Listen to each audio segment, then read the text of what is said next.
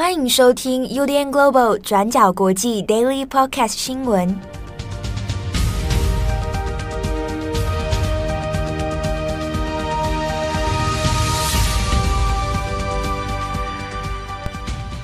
Hello，大家好，欢迎收听 UDN Global 转角国际 Daily Podcast 新闻。我是编辑七号，我是编辑木仪。今天是二零二二年十二月二十一号，星期三。木仪好像有一阵子没有在 Daily Podcast 出现了。哎，对耶，好，最近都在忙啊。对啊，忙什么？我们等下最后再来说。好，在开头的部分呢，先跟大家稍微呃补充或者说修正一个事情哦。嗯、昨天我们在 Daily Podcast 上，呃。七号呢，我自己讲了关于就是 Twitter 的事情嘛，那有讲到一个人，对，史努比狗狗，对啊，这个嘻哈歌手，西岸的嘻哈教父，嗯哼，那他的英文呢，Snoop Dogg，那我昨天说 Snoopy Dog，嗯，哦，那这个有很多美国的听友啊，这个愤而来，没有没有愤而啦，就是来指证说，哎，那个不是念 Snoopy 啦，对，那是念 Snoop Dogg，哦，对，没错，那个是念作 Snoop Dogg。那我这个是我个人的一个疏失，因为我很长久以来都会叫他 Snoopy Dog。哦，真的啊？对。那因为我知道木易有在听 Snoop Dog，我刚刚还在听哎。对，我要讲的是说，因为台湾过去蛮长一段时间在介绍 Snoop Dogg 的时候，他中文会直接写史努比狗狗。对对对。对，那当然一个戏称啊，一个昵称，所以我就说我们在讲的时候会讲史努比狗狗啊，Snoopy Dog。但他实际上是应该讲 Snoop Dog，他少了那个 Y。对，S N O P，但他没有 Y。对，然后 dog 也是 D O G G。对，D O G G。对，哦，不一样啊，跟那个我们看到那个白色那只跟查理布朗一起生活的那个 Snoopy 是不一样的。对对对。但有时候昵称会这样讲啊，嗯，所以这边也跟大家稍微补充修正一下，就是是 Snoop Dog，不是 Snoopy。对，虽然说中文你会看到，你在 YouTube 上会，你用中文找史努比狗狗啊，是找得到的啊，很多人会有这样这样的戏称啊。嗯，对，嘻哈圈的朋友们不要生气。哦，我们圈我们听众有嘻哈，好像有，有可能应该是有，但我们蛮多美国的听众、嗯、啊，跟大家稍微补充一下啊，以避免误会。好，那这边刚好因为讲到 Snoop Dogg，然后也跟 Twitter 有关，所以我们补充一个事情。昨天我们说到马斯克在 Twitter 上面办那个投票啊，那就百分之五十七点多的人就希望他不要再来担任 CEO 了。好，那在后来呢，果不其然啊，台湾时间今天早上大概九点多的时候。马斯克又有在 po 一个这个 Twitter，就说他会下台，嗯，啊，就是我不做 Twitter 的 CEO 了。那但是呢，他会就是要直到找到一个，用他的说法就是说找到一个够傻的人来接任啊，啊，找到人之后他就会辞职，这样啊。那这个就是马斯克的说法。那当然，其实跟几个外媒先前大概讲的方向是一致的啦，就是他理论上他就是一定会辞掉 CEO。但未来会扮什么样的角色，这个还不确定。他可能还是会在做相关其他的软体或者什么之类的管理，哦，不一定。但是严格上来讲，他其实应该就是笃定是会离职，那只是找一个台阶跟一个说法。好，那这个是马斯克啊的一个新的进度。好，那今天的新闻我们来讲几则。首先，第一条我们来看的是乌克兰的总统泽伦斯基。现在有可能要来访问美国。对，根据美国的媒体呢，泽伦斯基预计在美国时间十二月二十一号来访问美国，然后预计可能会到国会来发表演说。那自从俄乌开打之后呢，泽伦斯基都是在乌克兰用视讯的方式来对外发表演说或是谈话。那他在今年三月的时候，也曾经透过视讯来对美国国会两院进行致辞，来呼吁国际来支持乌克兰呢。所以这次如果顺利成行的话，也会是今年战争开打以来，泽伦斯基第一次亲自来出国访问，而且第一站选的就是美国。好，根据外媒的报道呢，泽伦斯基的访问行程还有预计的演说内容，目前是还没有透露太多的。但是目前确定知道说，国会山庄现在的警备方面已经正在加强当中。那至于演说内容的部分呢？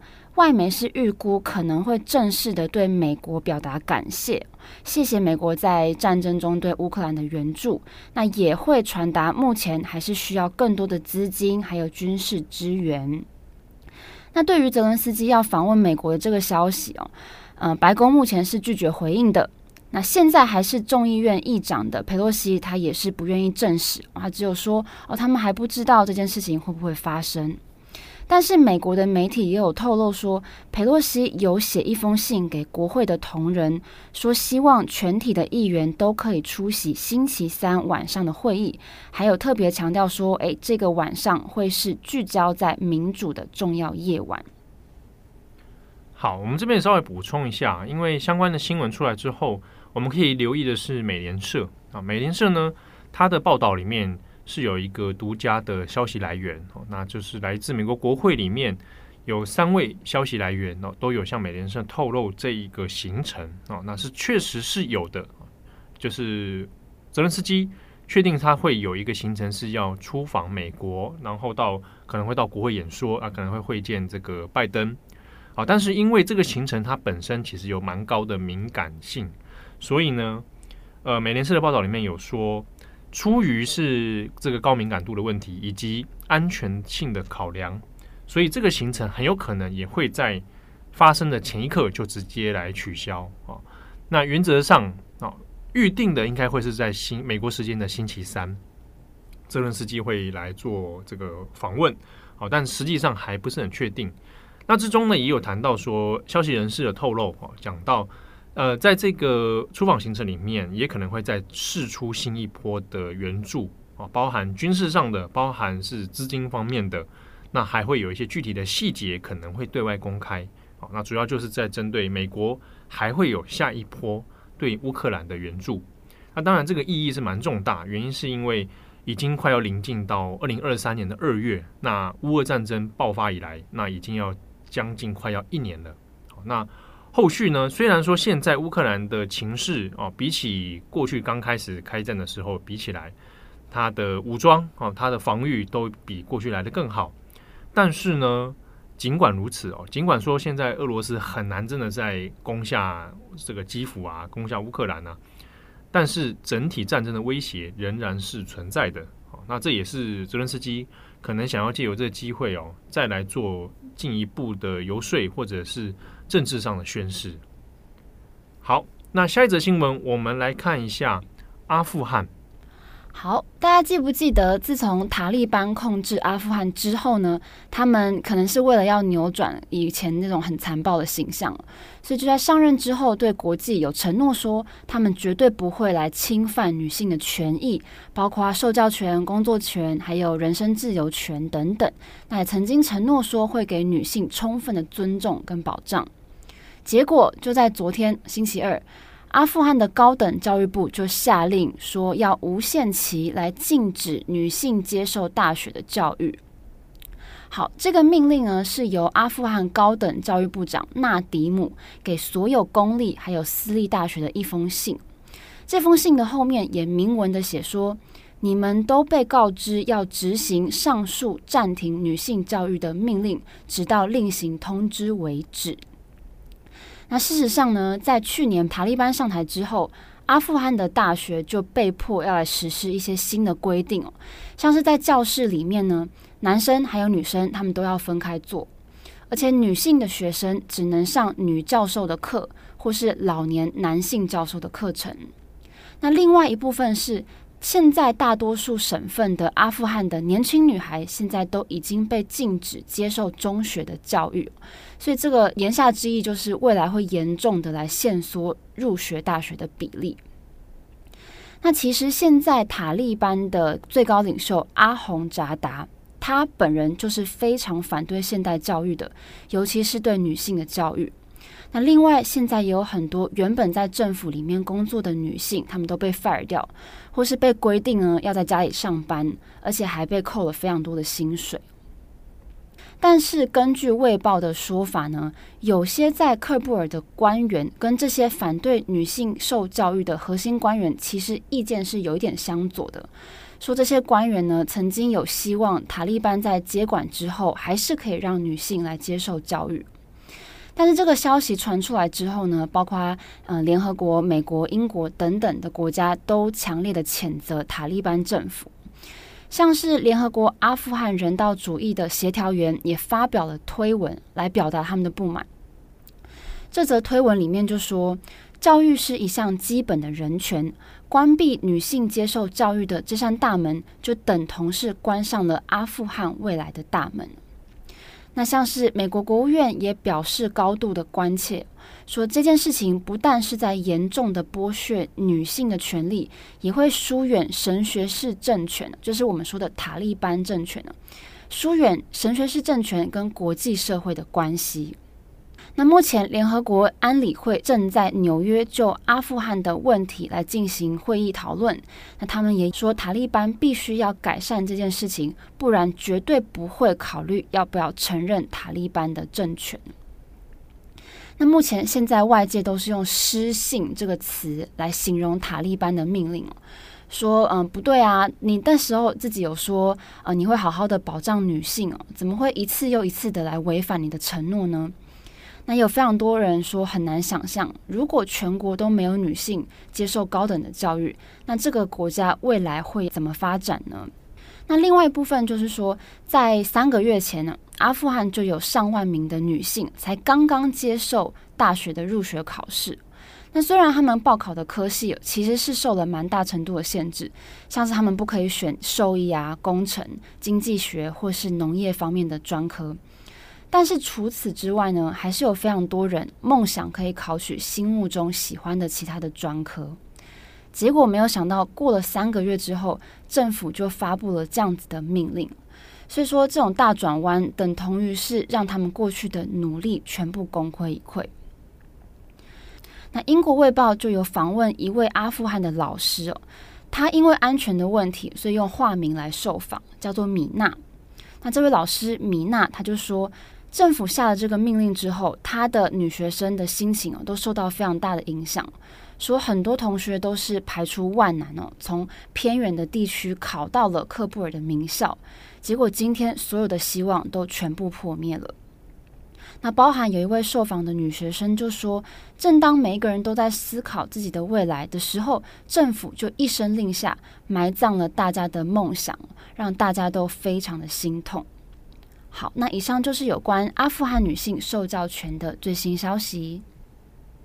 好，我们谈到因为阿富汗所谓的失信这个问题哦，那其实是过去一贯国际对于阿富汗政权的一个问题啊，就是很少人会相信塔利班的承诺会实现啊。那过去反反复复的案例实在太多了。这也是之前有人会在做解读，就是中国试图跟塔利班政权可能保持一定程度的合作，或者是什么样相对友好的关系的时候，那连中国自己内部的一些战情分析都会认为说，呃，这个本身是危险的啊，就是中国如果相信塔利班政权会跟你认真的合作，或者是答应你什么条件，那这个本身可能会有点过于天真啊，因为。失信跟违背他自己的承诺，是过去塔利班政权一直反反复复发生的事情。好，那我们最后一则来看一下一个关于纳粹审判的事件哦。那这是呢一位现年九十七岁，她叫做伊尔姆加德·佛奇纳。好，佛奇纳这位女性，她在年轻的时候呢，曾经在纳粹集中营里面担任一个文书工作。那后来当然在战后一直到近几年哦。那他就有接受了相关的调查，还有审判。那现在呢，是判定他是跟这件整个纳粹的屠杀哈有间接的一些关联。好，我们稍微来看一下这个审判的一些细节哦。佛奇纳呢，他是出生在一九二五年，那他实际上是在一九四三年到一九四五年哈这两年的期间，当时他是在施图特霍夫集中营里面工作。施图特霍夫集中营现在的位置哦，是在波兰的境内哈。那之前是在但泽市这个地方。好，那当初这个集中营呢，里面关押的人数呢，大概有十一万人左右。那十一万人里面，到后面诶初步的统计哦，死亡的人数是六万三千到六万五千人左右哦，但并不全然是犹太人。好，那有之中有有很多很大一部分是犹太人，没有错。那这个集中营呢，是从一九三九年开始来运作的。好，那解放的时间是一九四五年的五月九号，它是很晚期的，最后才被解放掉的集中营哦。那佛奇娜呢，他就是在一九四三到一九四五年之间在这边工作，当时其实也才是一个十多岁、十八九岁的一个女性哦。那她在里面所从事的工作呢，大部分是文书职员的这样的一个这个工作，那可能会处理到一些跟囚犯相关的信件啊，一些纸本的作业啊等等。那他直接所要面对的也是这一个营区当中的长官，好，那后续的调查里面，随着战后这个一连串追踪关于纳粹的屠杀，好，你可能是有在这个体系里面工作或者参与到整个纳粹集中营屠杀的人，那这个福奇纳呢，他就是其中一个，后来有接受到调查，那后来呢，经过五年的调查工作里面，才判定哦，指控他啊，就是。这个佛奇纳呢，在这个集中营当中，他是有参与到整个屠杀事件的。那中间呢，就要经历到一些审判哦，因为指控他之后，那要做调查跟审判。那审判的话，就必须要有被告，就是当事人，他必须要出庭来做陈述哦。但是先前呢，他其实是不断的呃对外表示说，他不愿意接受这一个审判啊。那甚至在二零二一年的时候呢。他还试图，因为他已经住在养老院，他本身年纪很大，那试图从这个养老院当中就是逃离哦，最后是在汉堡的路上啊，在德国汉堡的路上呢被警察找到，好，那才又再找回来哦。但是实际上，因为他的年龄已经很大了，那在整个审判里面也不大可能会为了这个事情哦，那判处他有罪之后要入狱，好，那其实是主要是以象征性的审判为主。那实际上他也有辩护律师哦，那在讨论过他在这个过程当中到底应不应该付出责任，那就有讲到说，诶，当事人也就是佛奇娜，他应该是不知情的哦，他没有这个任何的意图说，诶，我要来参与这个事情哦。但是实际上佛奇纳自己的证词里面呢，也有找到说他是知道这个营区当中发生了什么事情，而且他也表示说，哦，我对这个营区当中的事情感到很遗憾。但是当年的他没有办法选择啊，那他进入到这个工作里面，他没有办法选择。另外是也有其他的这个证据哦，比如说他经手过的一些信件，好，那都有可能指涉到这个当中有发生一些屠杀的事情况。那也有历史学家也有参与到了这个施图特霍夫集中营的调查，哦，有讲到说，其实有很多的区域，当他在发生有这个屠杀事件哦，集体的。这个杀害犹太人事件的时候呢，那其实营区当中是有弥漫着一些尸体的气味的。好，那就佛辛纳当初工作的地点，他的办公室位置里面是几乎不可能不知道发生什么事情。那再加上是佛奇纳自己本身的丈夫，好，也是当时纳粹德纳粹德国党卫队的一个成员。推测是是。推测他们是在营区里面认识的啊，后来也有结婚。好，那她这个丈夫呢，在另外一个调查里面也有谈到说，在这个营区当中，他所见证到的屠杀的历史啊，所以林林总总加起来，其实，嗯，佛西纳要说他完全不知情，那这是不太可能的啊。所以后来他是被判断被判定是说跟这个有间接的一些关联，他是知情的。好，那在这整个系列的审判里面，其实也不只是佛西纳，还有不少也是前纳粹的成员，那年龄都已经很高了。好，那陆陆续续也有接收到一些这个审判啊，那有的当中也有是判定是有罪。那像比如说像类似于佛奇纳的案例里面，还有一个是叫做奥斯卡啊，他本身是奥斯维辛的集中营里面的，他也是文书工作员哦。那他差别是，他是二十一岁的时候，在这一个那个奥斯维辛里面工作。那他自己呢，就有承认说，他有看到了这种大规模的屠杀。好，只是他的陈述是说，他并没有参与其中，这件事情跟他没有关系，但他看见了。那他被判处是四年的徒刑，但是，诶，其实实际上因为年龄已经很高了啦。那另外这个关于奥斯卡的其他证据里面也有讲到说。呃，它不全然是跟整件事情无关，包括说囚犯身上被搜身之后的财物，那会由奥斯卡来没收管理。那也包含了一些被关进来的人，他的行李啊也会没收。那之中有些人之所以要没收行李，是因为他可能不会让其他人要知道说进来的这一批可能是犹太人，那他们之后会去哪里啊？会把他们的一些相关的周边物品啊全部都没收起来。那奥斯卡是有参与这件整个件工作的，啊，所以呃要说他完全没有关系，那这个有一点点说不过去哦。那可能也会有人问说，那这个是不是一个呃？事后的历史追杀哦，他们都已经年龄这么大了啊，那还要再针对他们来做审判？好，那但实际上呢，在纳粹的相关转型正义的问题上面，主要的一个重点是在于说要面对历史的真相啊，因为当初有非常多可能参与其中的人，他是整个体系里面的一个职员，但是他没有机会去做陈述啊，去说出来他当初到底看见了什么啊，你自己本身可能是。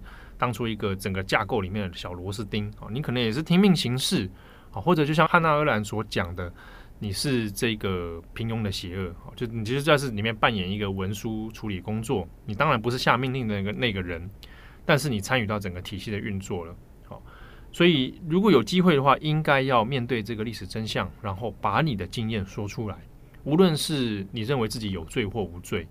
重点应该是陈述当时的历史经验，那这个整个才是对于纳粹历史啊，那对整个屠杀的历史最有意义的一个部分。那所以我们也看到说，后来这些判决啊，当事人其实都都已经年事已高，也很难说真的让他这个坐牢或等等哦。那像我们今天看到这个 case，佛钦纳他自己是判缓刑啊，那已经九十七岁了。虽然说有一些幸存者的后代是说有点失望啊，应该要把他们判决入狱啊，但是呢，呃，对整个事情来讲，它其实是象征性大于实质性的判决哈，它主要是要做一个象征，告诉大家这个正义的价值哈，必须要彰显，以及历史的真相应该要说出来哈。无论你讲到的这个经验，可能是你很个人的，你自己看到的画面，或者你自己经验到的事情，是不是百分之百符合历史细节？这个不一定啊，有待考证。但至少你作为当事人之一，你亲眼见证过，你参与过，那应该把这样的经验重新陈述一遍哦。那这才是面对历史真相的一个方法。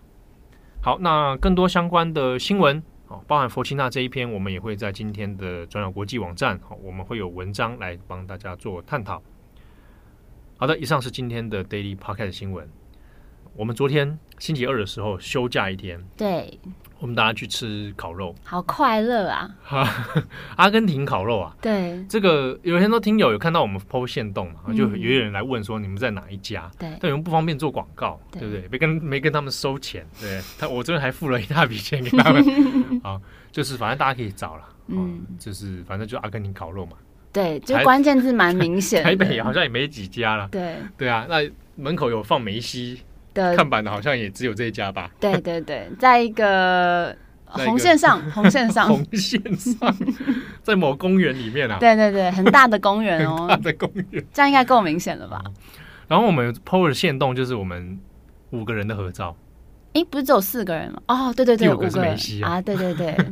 然后应该是我后来才想起来，这应该是我们第一次完全的露脸，四个人编辑群一起，对，连赖云应该都是第一次哦。对，应该是。然后我有我有问说，大家可以猜编辑谁是谁嘛？嗯，哎，几乎都猜对嘞。对，对，我觉得听友们都很厉害，都用声音去判断脸庞，或者一些小细节吧。大概有一些人猜错是木仪跟会仪，对，那个顺序猜错，没错。所以如果以昨天我们现动 PO 那张照片来讲，按照顺序是，嗯，OK，七号嘛，由左至右，七号梅西，木仪。会仪赖云哦，对，有没有猜对呢？所以把手放在梅西的胸口上的是绝对不是木仪，就是木仪啦，就是你啦。哎、欸，我有对好位置哎，我我有看得出来。对啊，对啊，那好像很多人都看到照片都那天 那天触及很高哎。你说那个线动吗？对啊，触及还蛮高的。对啊，就是也感谢大家，因为很多人都。嗯很支持我们，对啊，谢谢谢谢大家也不弃嫌呐，而且很认真的在裁，好感动。对啊，这个感 我这除了感谢之外，有说不出别的话。不过昨天因为就是让大家休假一天啊，也稍微转换一下，因为年底了，前阵子又大家很忙哦，需要一点身心的调试而且昨天刚好天气非常好，哇，超赞哎！对啊，我们还坐户外在那边晒太阳、喝啤酒。哦哦，这样啊！哎，讲出来了，只有你们喝吧，我没喝，我保持清醒。喝了两个两大杯以上，两大杯以上。对啊，是。然后因为近期大家也都各自在忙一些事情，哦，所以也祝福大家。年底真的很多人加班呐、啊，嗯，哦。用加班来形容是不是？是啊，是啊，辛苦了。那我也知道这个木易的爸爸妈妈也是听友啦，在这边也这个恭喜木易爸爸妈妈啦，好不好？快乐啦！我爸那天不是跟你相见欢吗？相见欢，很开心。他就一直叫你 seven seven。谢谢谢谢木鱼妈妈也有也有来来相认嘛。他说我是你的听友，对对，吓一跳，忠实听友。感谢感谢，快乐啦！快乐吧，二零二二年还是有一些快乐的事情。没错。好，我就想一直在讲说这个事情要不要讲出来，因为我就很担心，嗯，很多听友会崩溃。没关系啊，像我就没讲，嗯，我怕很多少女们崩溃。可是你在平常在讲 daily 的时候，你就有透露，不是吗？不是很明显啊。嗯，对啊。但你刚刚说很多少女会崩溃，是不是？对。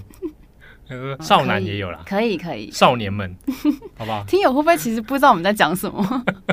好，上个礼拜我们这礼拜就其实事情蛮多的，嗯，那一方面是因为上个周末是木仪的婚礼啦，对呀，木仪嫁给他自己，还不错，对不对？而且我们现场有很多听友，哎，对对对，我们很多听友我也吓到，对啊，而且又又有外国人，又有外国老外听友跑过来跟我说：“七号，我不知道你长这个样子。”他说：“你像什么？你说说看。”他说：“听你的声音，以为你是宅男，以为是阿贝，阿贝，对啊。但我心里想，我就算不听我的声音，也还是宅男。